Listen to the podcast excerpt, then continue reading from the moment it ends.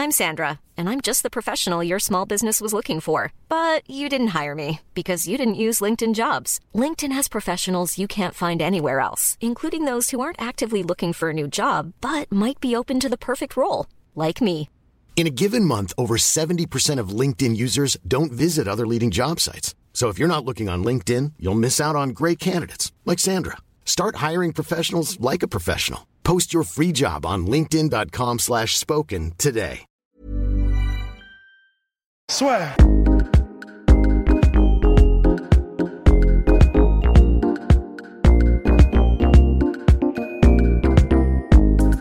Bonjour à toutes et à tous, bienvenue dans le podcast La Soirée avec votre envoyé spécial Polydomso qui nous revient tout juste de l'accord Hotel Arena, n'est-ce pas monsieur?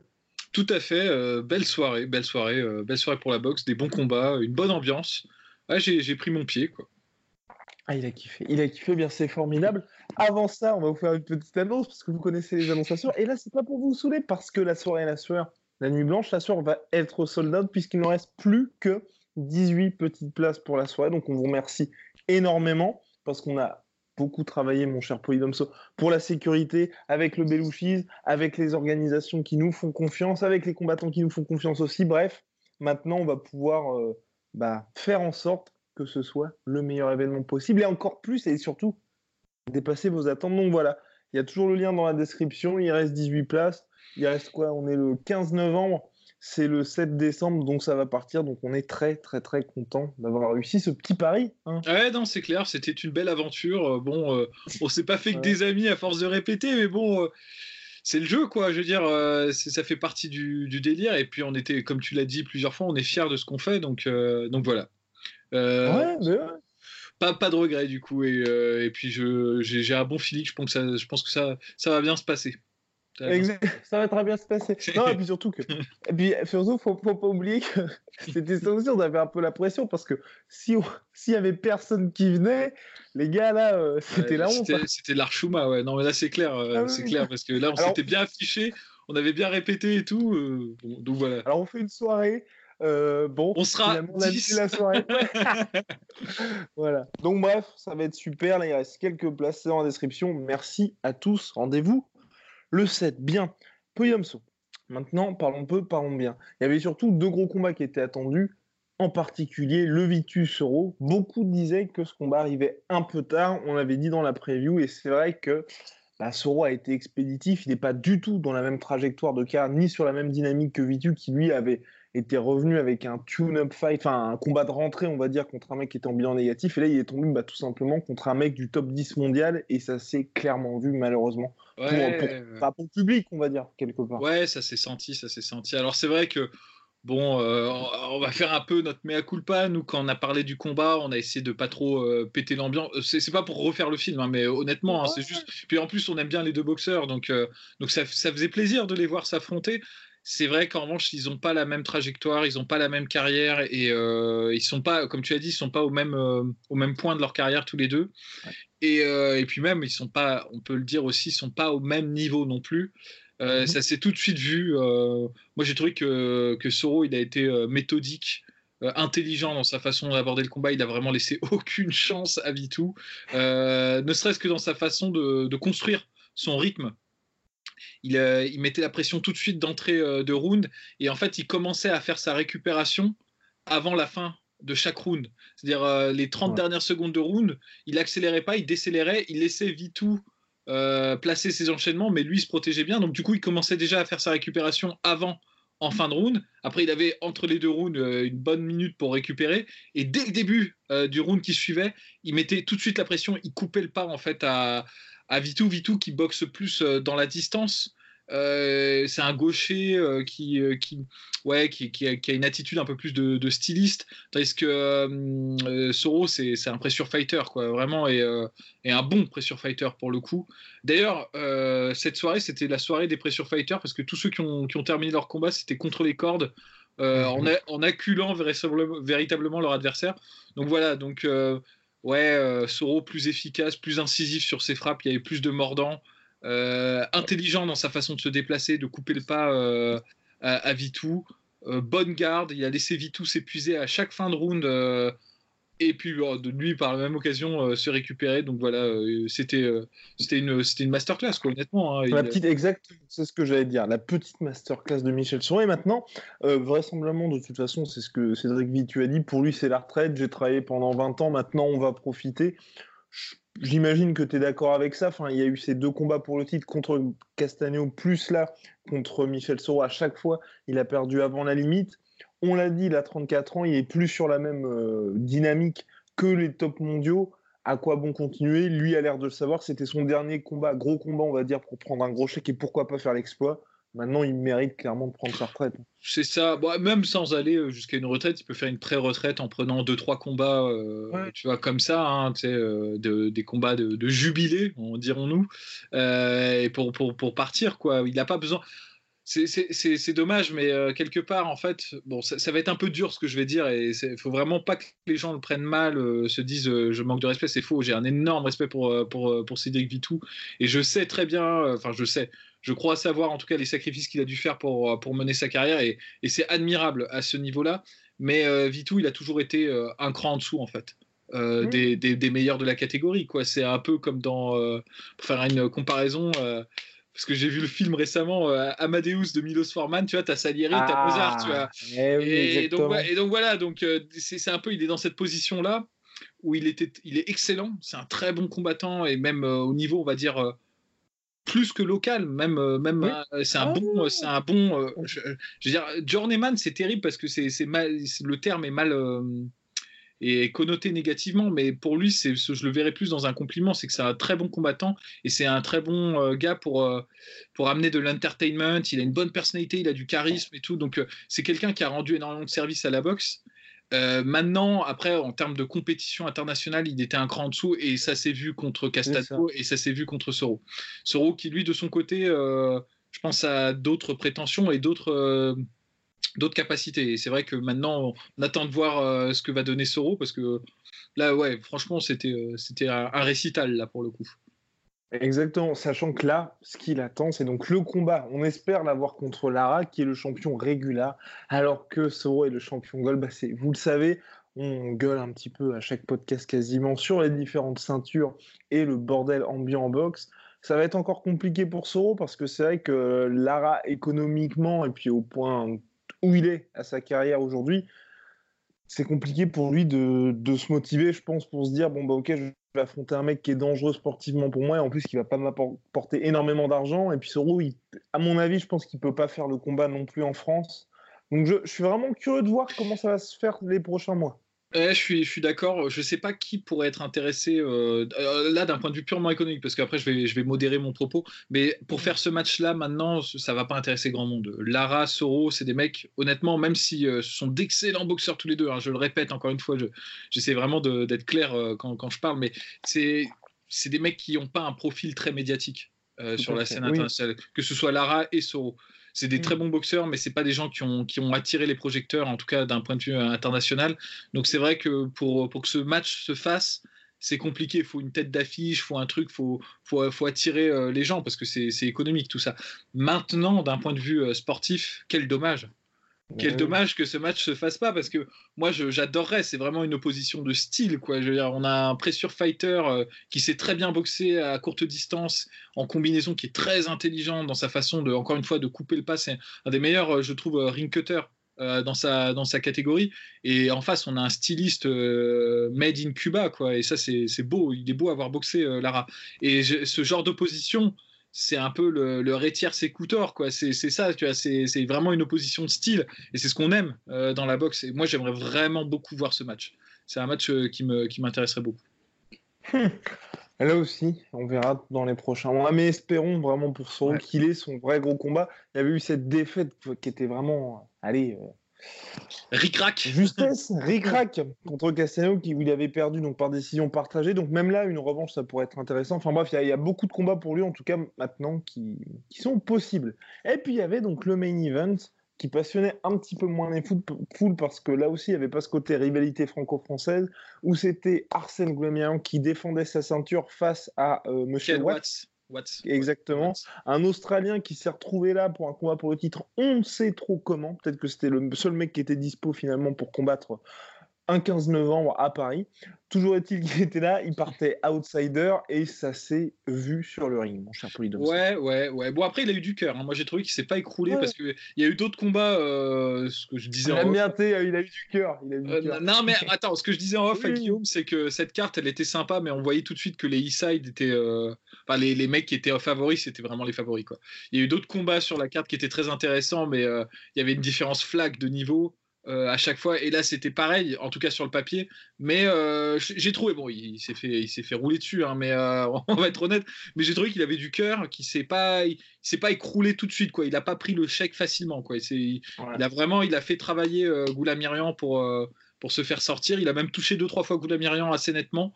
Donc le match en soi n'était sur le papier pas super intéressant, pas super prenant, mais c'est pas mal, c'est pas mal de revoir Goulamirian parce que ça faisait un petit moment qu'il n'était pas, pas revenu sur le sur le euh, le mec qu'il a affronté, euh, certes, n'était pas au niveau, mais euh, c'est donné. Il a, il, a, il a mhm. fait sortir le, jeu à, à Goulamirian, donc ça c'est pas mal. Moi j'aime bien voir Goulamirian boxer parce qu'il a vraiment un style pareil.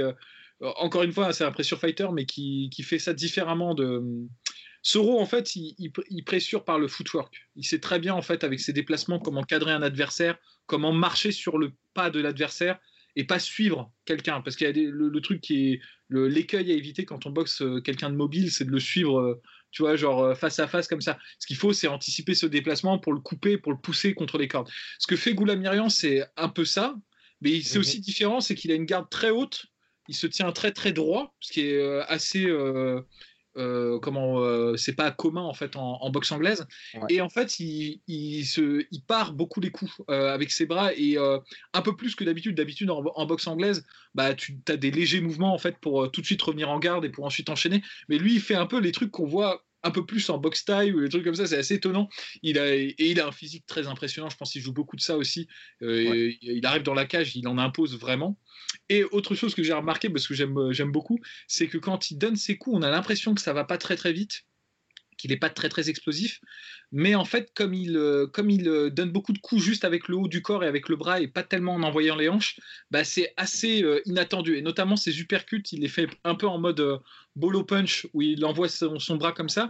Bah, il arrive à avoir beaucoup de puissance sans trop armer le corps, ce qui lui donne quand même un gros avantage parce qu'il peut enchaîner en fait assez rapidement du coup Mmh. et euh, avec des mouvements qui sont pas très prévisibles, pas vraiment prévisibles.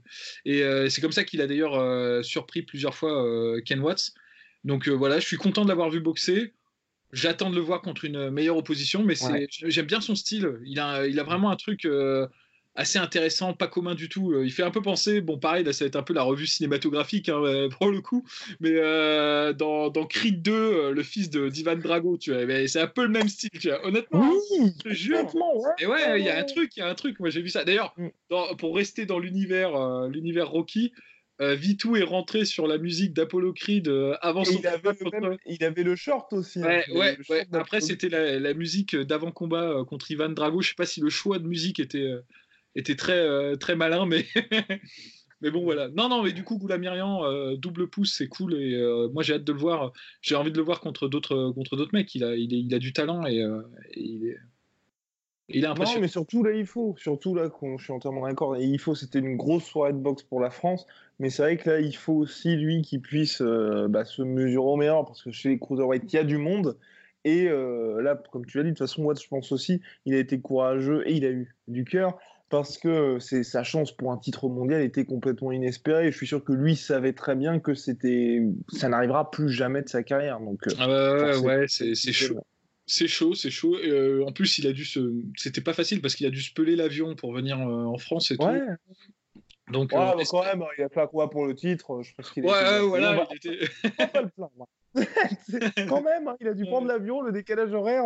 En plus, il fait froid en ce moment à Paris. Non, non, non, mais parce que moi j'ai un respect énorme pour les mecs, euh, les mecs comme ça qui, qui, partent, euh, qui partent en territoire ennemi et qui partent pour faire le faire valoir. Faut, faut soit, en fait, faut, soit un énorme cynisme, soit, euh, tu sais, un, euh, euh, matinée de professionnalisme en se disant, bon, il faut bien ramener le chèque à la maison, soit il faut un courage incroyable, tu vois, un peu à la Chuck Wepner, quoi. Et ça, j'aime beaucoup, moi, ça, ça, me plaît. D'autant qu'il s'est battu, quoi. Il, ça se voit. Il y a des gens, ils viennent, c'est clairement pour s'aligner, pour, pour prendre le talbin et rentrer à la maison. Lui, il est, il est venu, il s'est battu. Bon, après, il y a les Nourdine ou Bali, voilà. qui, qui, qui vont aux quatre coins du monde et qui exposent tout le monde. Bien, mon autre, autre information qui, était, qui, est quand même importante, c'est ton ressenti, toi, par rapport à l'ambiance globale. Parce que c'est vrai qu'on avait, quand on avait, quand il y avait eu l'annonce du combat, tout le monde était, waouh, ils veulent quand même faire Bercy. Donc, est-ce que c'était une vraie grosse soirée comme ce qui était attendu ou au contraire, toi, par rapport à ce que tu as, connu, c'était bon, ça reste dans le, dans le gratin, mais voilà. Moi, j'ai trouvé qu'il y avait vraiment une bonne ambiance. Après, euh, honnêtement, je sais pas le, pas le meilleur vibe que j'ai senti, justement parce que moi, je pense que le truc qui a dû jouer, c'est que, bah, déjà en réalité, Vitou Soro, la rivalité, euh, bon, il y a une rivalité sportive indéniable, mais les mecs, Ouais, euh, ils, s'aiment bien quand même. Tu vois, genre, il n'y a pas de vrai bad blood entre eux. Ça, ça, ça se voyait d'ailleurs à la fin, ils se sont. euh, ouais, ils étaient plutôt. Enfin, il y avait une bonne ambiance, Ouais. quoi. C'était pas méchant. Donc, il n'y avait pas cette tension électrique, ça se sentait d'entrée. Et euh, au-delà de ça, le truc qui a joué, c'est que comme l'opposition, bah, il y avait vraiment des, dif- des différences de niveau vraiment flagrantes, bah, ça n'a pas tenu vraiment en haleine euh, le public. Euh, Il y a eu beaucoup de, KO, en revanche, beaucoup de, de finish. Ça, c'est très agréable. D'ailleurs, j'en place une pour, pour un mec qui m'a vraiment impressionné sur la carte. Je ne le connaissais pas, donc honte à moi, parce que peut-être il est connu. Mais c'est Louis Toutain qui combattait aussi. Et franchement, j'ai trouvé qu'il était impressionnant. Vraiment impressionnant à, à regarder et à suivre ce mec-là, parce qu'il est assez jeune. Et euh, ouais, il, est- il a, il, a des qualités, franchement. Il a un excellent jab, il, très très rapide, fulgurant, euh, du pouvoir de KO dans les deux points. euh, donc c'est un mec à, à suivre. La soirée était vraiment cool en France. En fait, je vais te dire, c'est cool de voir ça en France. Voilà. Après, à, à l'international, c'est vrai que bon, il y a, y, a, y a mieux et il y a plus, plus emballant, quoi. Mais, mais, mais c'est pas mal. C'est, on va pas bouder notre plaisir. Eh, Est-ce qu'il y avait du monde? Est-ce que c'était complet, mon cher Euh, moi de mon côté c'était complet. Après euh, non non non non si c'était quand même rempli euh, c'était quand même Ouais. rempli. Ouais, Eh ben rempli. voilà, bah, ça, ça fait plaisir de se dire qu'ils bah, ils ont puis- réussi à ramener et du monde et qu'ils pourront avait- hein. Il y avait notre premier ministre qui était là donc euh, il y Eh avait oui. du il y avait du gratin hein, quoi, je veux dire. C'est le cas de dire, donc ça fait plaisir. Voilà, c'était le gros rendez-vous box du week-end. On y était avec Polydomso. Enfin, on y était. Polydomso y était. Et euh, fait Guillaume y était euh, mais dans, dans mon Par- esprit quoi. Enfin, par procuration, voilà, parce que tout le monde sait, je, je vis, je vis par Polydomso. Bien, bah, on va, on va pouvoir aller pioncer tranquillou. Petit message, bah voilà, il y a- vous connaissez notre sponsor, euh, Jetronomy, qui fait d'ailleurs, Polydomso va recevoir ses savons. Donc, c'est des savons, mais c'est aussi des savons, pardon, mais c'est aussi bien plus que ça. Vous êtes, il y en a quelques-uns qui m'ont envoyé des messages pour dire qu'ils les avaient pris, qui étaient contents. Donc, ça aussi, ça fait plaisir parce que, comme quoi, vous pouvez voir qu'on ne vous conseille pas des sales produits. Et non, on fait, on, fait attention. Et au-delà donc de leurs produits, de leurs super savons, Jetronomy, ils font aussi leur euh, initiative Jetro Plus Me. Donc c'est simple, si vous voulez vous faire, euh, je sais pas moi, un marathon, une rencontre sportive, ou vous mesurez à Polydomso sur, euh, allez, en anglaise, eh bien ils vont vous financer les soins médicaux pour l'après-combat. Donc c'est vraiment très très sympa de leur part. Non, bah, plus sérieusement, ils vont vous financer les frais de participation pour telle ou telle compétition. Donc c'est Plus Me et c'est aussi dans le lien dans la description. Bien, c'est terminé mon cher Polydomso, on peut aller pioncer. N'hésitez pas à nous écouter sur le podcast en audio, iTunes, balancez 5 étoiles, ça nous aide de ouf. Sur Spotify aussi, et puis sur toutes les autres plateformes. Voilà. voilà, je À la crois que prochaine. tout, tout est dit ouais. Tout À la dit, prochaine. hein. Soit.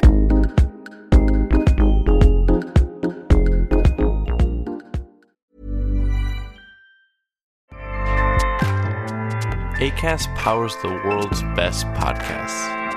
Here's a show that we recommend. Hi, I'm Jesse Cruikshank. Jesse Cruikshank. I host the number one comedy podcast called Phone a Friend. Girl, let's phone a friend. Not only do I break down the biggest stories in pop culture with guests like Dan Levy and members of InSync, I do it with my own personal boy band singing jingles throughout because it's my show. It's your show, girl. New episodes of Phone a Friend Yeah. drop Thursdays wherever you get your podcasts. So work it, girl. Yeah, work it. Okay, that's enough. ACAST helps creators launch, grow, and monetize their podcasts everywhere. ACAST.com. Et voilà, c'est la fin de votre épisode du podcast La Sœur. Si ça vous a plu, n'hésitez pas à nous mettre les 5 étoiles sur Apple Podcast ou sur Spotify. Vous pouvez aussi nous laisser un petit commentaire, ça nous aidera beaucoup. Et si vous voulez aller plus loin avec nous, vous tapez La Sueur sur toutes les plateformes ou sur les réseaux sociaux, vous nous trouverez. Et là, vous nous écoutez très certainement en audio. On est aussi en vidéo sur YouTube, mais également sur Snapchat. Là encore, vous tapez la sueur et on sera là. Merci de votre fidélité et à très vite pour de nouvelles aventures.